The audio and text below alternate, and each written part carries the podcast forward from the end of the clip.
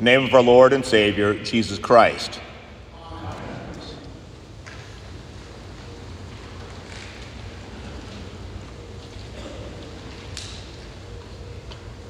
Diphtheria is a very deadly disease, especially to children if left untreated. The good news in 1925 was that there was a serum that treated diphtheria and would save the lives of those that are treated. But what if you were someplace where there's no serum and you're isolated? That was the plight of Nome, Alaska in January of 1925. The lives of the residents, especially the children of that community, were in grave danger. It was January. Nome was a long ways from Anchorage. The roads are impassable. The only plane in Anchorage was one that could not fly. What would happen? How would these people be delivered? Well, the Alaskans organized a relay of dog sleds that successfully delivered a supply of serum, saving the lives of countless people in Nome. Without the delivery of that serum, many would have died the people of Nome knew that there was a cure. They knew also that the cure had to be delivered. For you, there is something far more dangerous than diphtheria and earthly death. You face sin, death, and hell.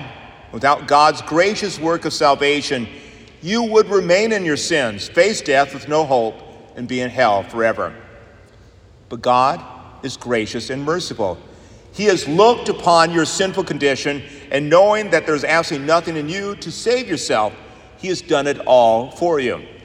And when I say all, I mean all.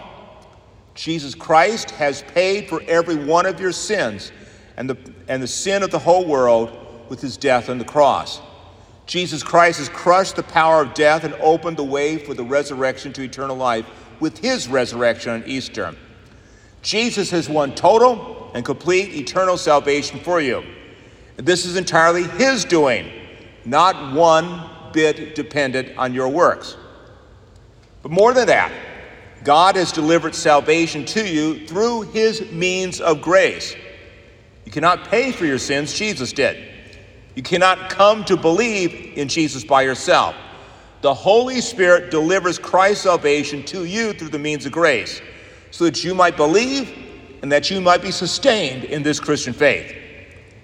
Hence, we pastors have the theme for the Lenten midweek series this year Salvation Won, Salvation Delivered. Salvation has to be won, and salvation has to be delivered.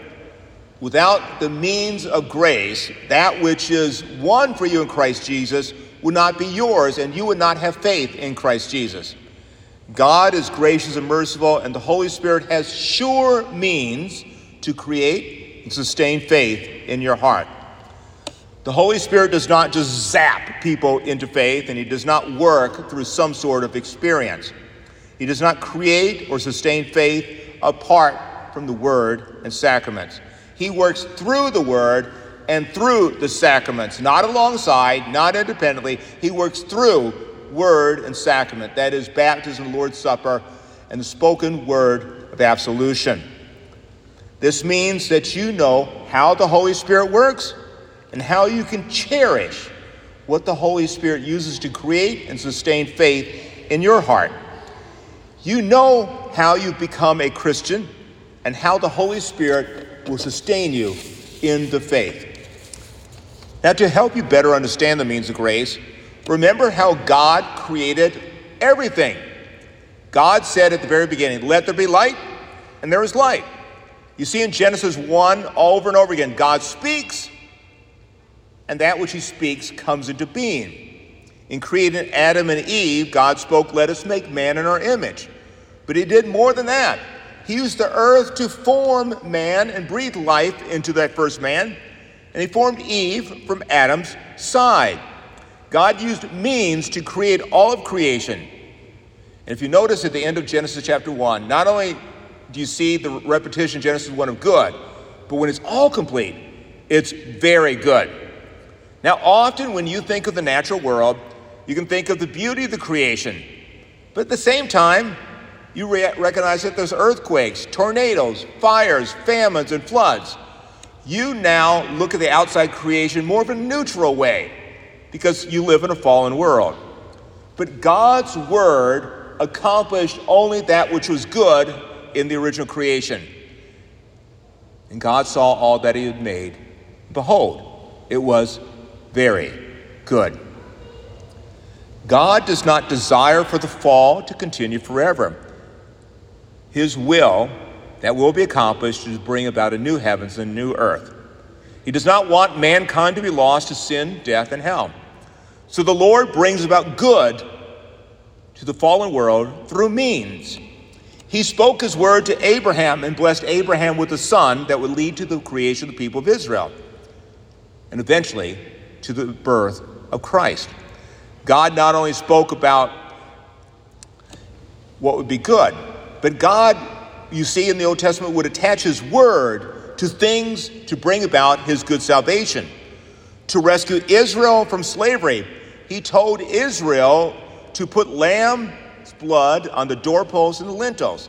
He t- attached a promise with his word to that blood, and Israel was saved from death and set free from slavery. Later, when Israel had sinned and many were dying from poisonous snakes, God, by his word, attached a promise to the bronze serpent, and the Israelites could look on that bronze serpent and live. Much later, when Naaman the Syrian suffered from leprosy, God, through his word, attached a promise of healing to the waters of the Jordan River. And through those waters and the promise of the Lord, Naaman was healed. God works through means to bring about his good to the fallen world. Now, all these examples from the Old Testament look ahead to Christ's complete work of salvation. Jesus Christ is God's word in the flesh.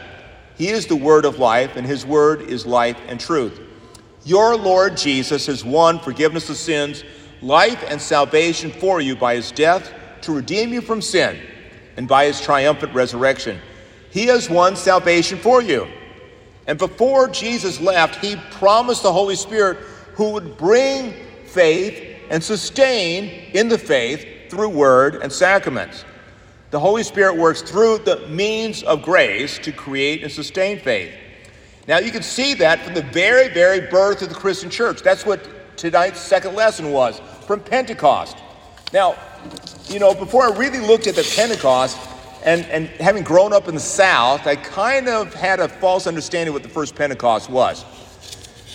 I, I had this mind that Peter preached this great sermon and that 3,000 responded to Peter's preaching and became Christians, so that the birth of the church was kind of like a big Billy Graham revival, right?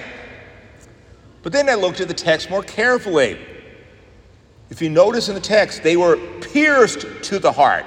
They did not come about having faith on their own. They were pierced. In other words, the Holy Spirit, using the word of Peter, pierced their hearts.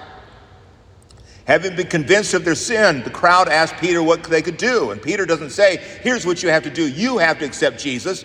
No.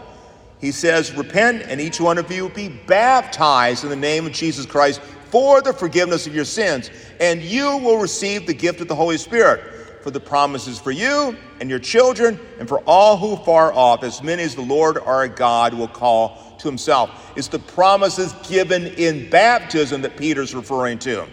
And with many other words, he solemnly testified and kept on exhorting them, saying, Be saved from this perverse generation.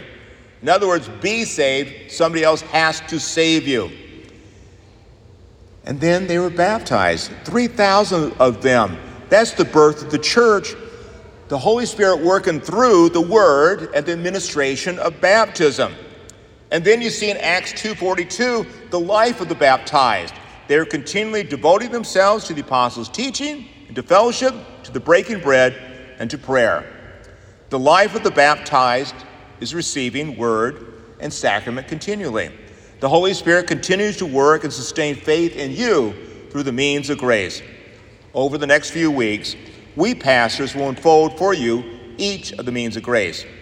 Our Lord is gracious and merciful, working through means to deliver you and to deliver you with his forgiveness of sins, life, and salvation that Christ Jesus has won for you.